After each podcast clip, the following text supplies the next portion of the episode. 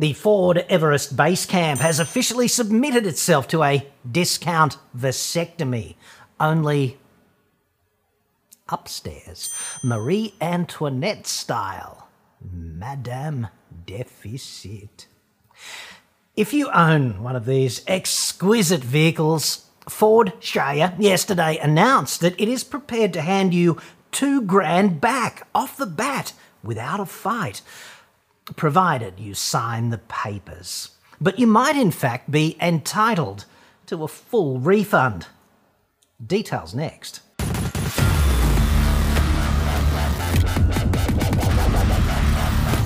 Ford Everest Base Camp yesterday officially became the Wonder Bra of Everest trends.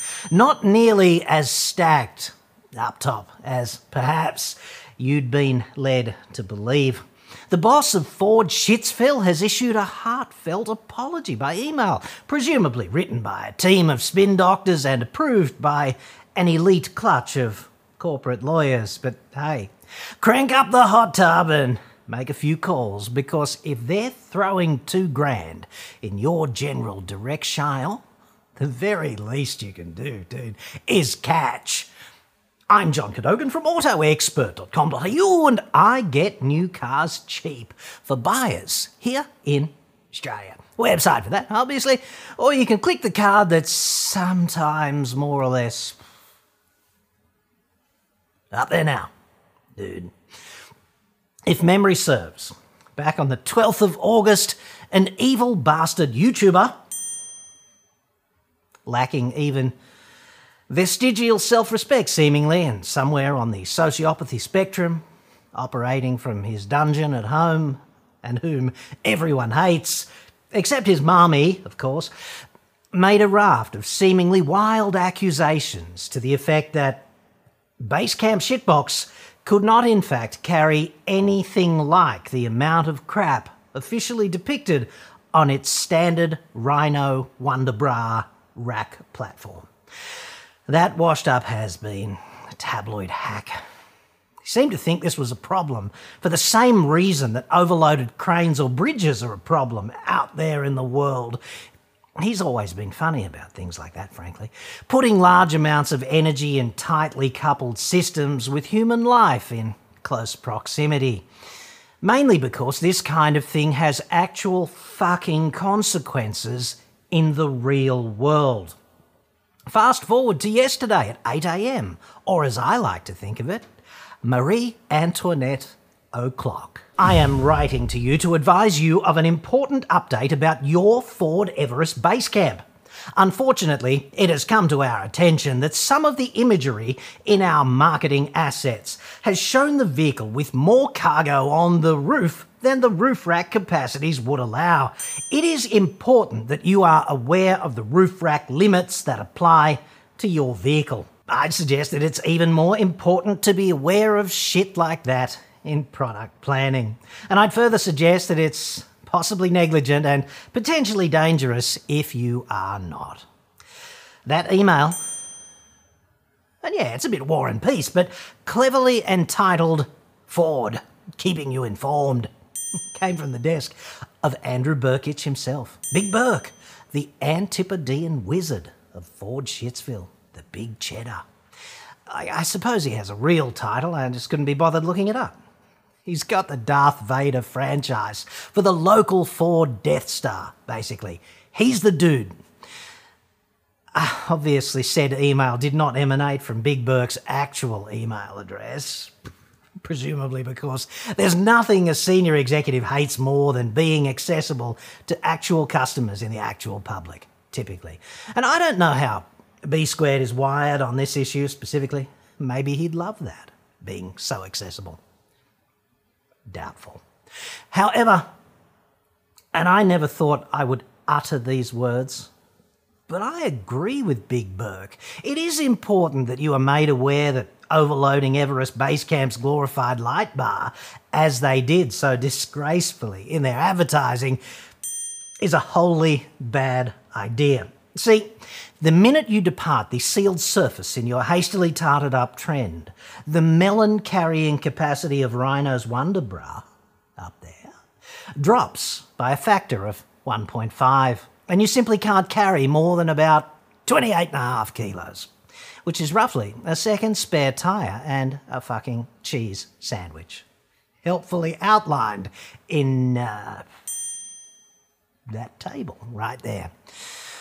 Provided you still own the vehicle, of course, Big Burke would like to offer you a one-off payment of 2000 bucks including GST as compensation for this mistake.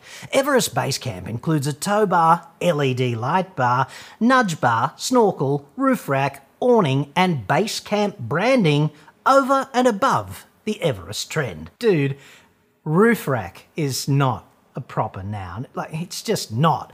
And base camp has a capital C. That's how you guys spell it. Why do you only occasionally spell it this way in this email? Like, how hard is this getting the details right? Dude, you've got a whole communications team and a bunch of lawyers on tap. Presumably they're educated. So come on. If I were you, and that would never happen, but if I were, I'd gently admonish those in charge of that kind of thing to get their act a little bit better together for the sake of appearances, and mainly because it's your name out there on this communication. Oh, dude. Those accessories have a combined fitted RRP of six grand, yet the MSRP of the Everest Base Camp is only 2200 bucks higher than the Everest Trend. Therefore, this compensation well exceeds what you paid for just the roof rack alone. To which I would respectfully retort, yeah, kind of, but we both know this is not as simple as that, is it? If some poor sap bought that shitbox because metaphorically it came stacked upstairs with double D carrying capability as depicted by you. And it is, in fact, only capable of taking the basic A cup for a spin down some gravel road. Then the amount of financial damage to said hapless sap is what he actually spent on the product in total, like on the car. Is it not? especially if that specific carrying capability was instrumental in the purchasing decision. Like, not having it appears to be a violation of the legislated acceptable quality consumer guarantee. Hashtag, I'm not a lawyer. Still, Ford must really, really hate giving money back like that, like without a fight up front. It's a breach of the US Universal Carmaker Code of Ethics or you sucky. There has to be a reason for this profligate, upfront, apparent generosity. You will be required to provide proof of ownership and also to read and sign a release form accepting that this offer is in full and final settlement of all claims you have relating to the advertising errors made.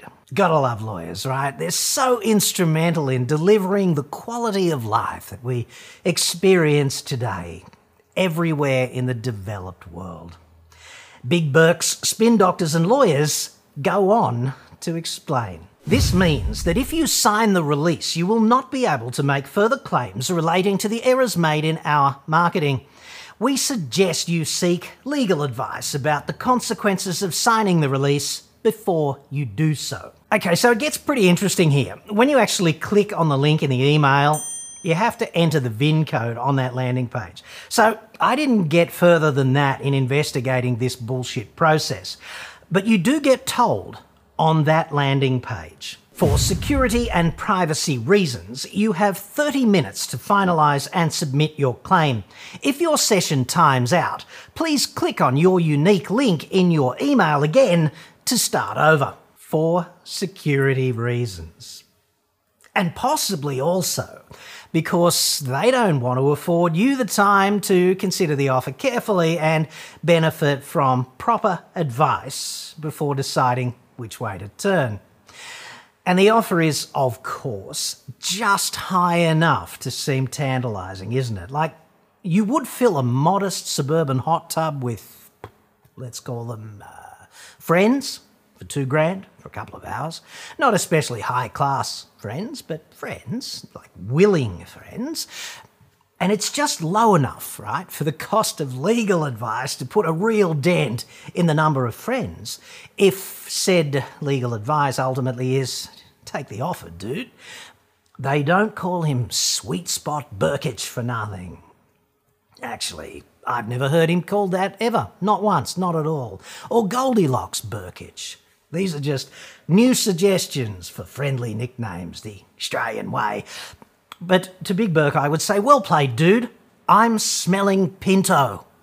Export grade. It's in the DNA, obviously.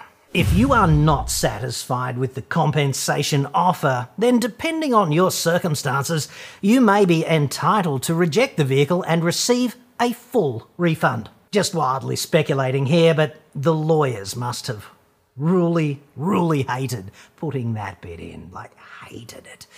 There would have been meetings about that sentence and its inclusion in that email freaking endlessly. As I see it, in or out, they're damned either way. I mean, the ACCC could awaken at any time. Unlikely, but hey. And they've already reamed Ford Shitsville out once before, haven't they? 40 grit too, like nasty chafing for weeks. They felt it all the way over in Dearborn. Speculating again, there were numerous video conferences on that one. Now, obviously, your lawyer is not allowed to coach a fine, upstanding member of society such as your good self on how best to lie about his circumstances to maximise gain in this situation. But I suppose it is also quite, you know, fair and reasonable for you to ask your lawyer, hypothetically, general consumer law questions about what circumstances a sufferer might in fact need to be in to qualify for a full refund in this situation. It may further be possible to contextualise a person's circumstances in a way that screams full refund in front of a civil and administrative tribunal. I don't know. And I'd further suggest, dude, you're not a legal expert, are you? So it might be unwise to form an opinion on your particular situation until you get the right slimy advice.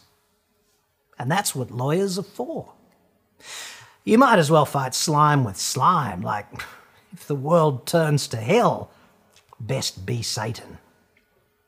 On the one hand, the hot tub full of friends in their edible bikinis, presumably, is not an entirely unpalatable outcome. Soluble fibre, dude, like, so important. The stakes are certainly raised if you attempt the full refund with Twist and Pike, but the hot tub at the end of that particular rainbow certainly would seem alluring to some.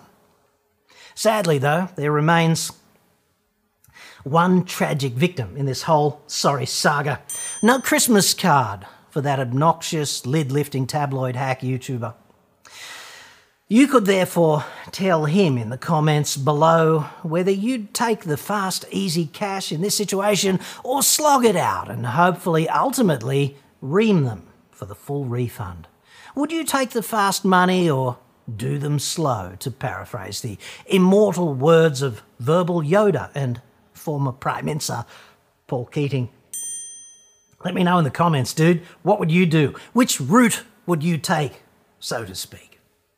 You could subscribe too. That always helps in this vortex of universal industry opprobrium.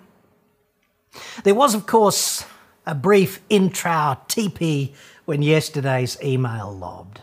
And I hear that that YouTube guy is going to get Big Burke's 2000 buck cash splash apology. He's going to get it framed and hung in the new wing of the Fat Cave, which is nearing completion, incidentally. He's funny like that, and yet wildly misunderstood. Nobody understands why he can't be a nice motoring journalist like all the others.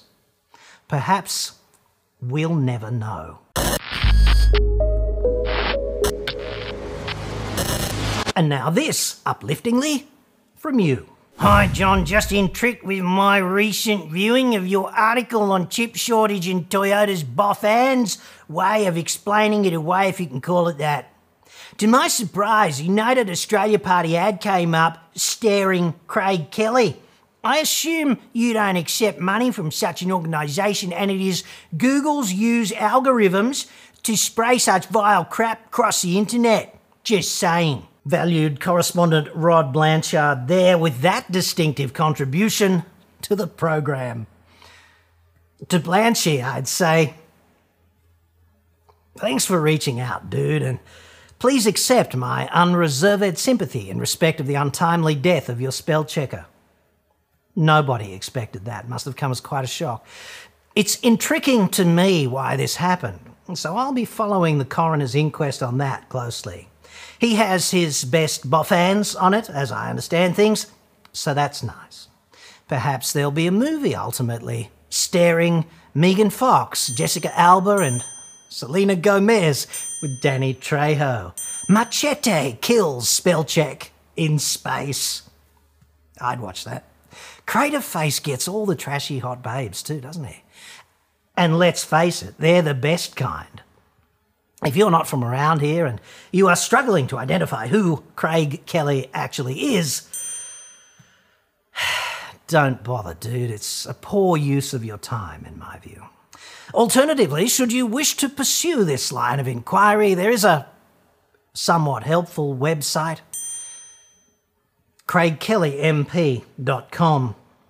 It's probably not that closely associated with actual Craig Kelly, the MP, but I enjoyed it immensely, despite this inherent dissociation, or perhaps because of it.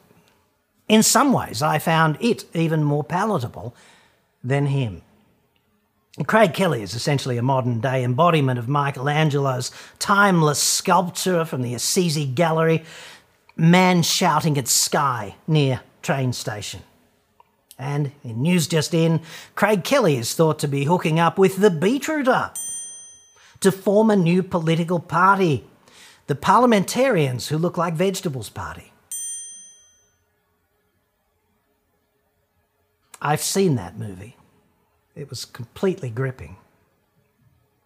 The RAP, Rootable Australia Party the final frontier politically. And look, that's all probably just more unsubstantiated innuendo from Fishwick. I don't have the budget for actual research. I just regurgitate press releases, kind of like wheels or drive. And to you, Blanchy, I would say, yes, it is, quote, Google's use algorithms which are responsible for beaming Craig Kelly directly into your cerebral cortex. Dude, hacking your brainstem with their high tech voodoo. Or it could be the CIA mind control satellites in space. But if it were them, how would we know if they are actually controlling our minds? That's a paradox, isn't it?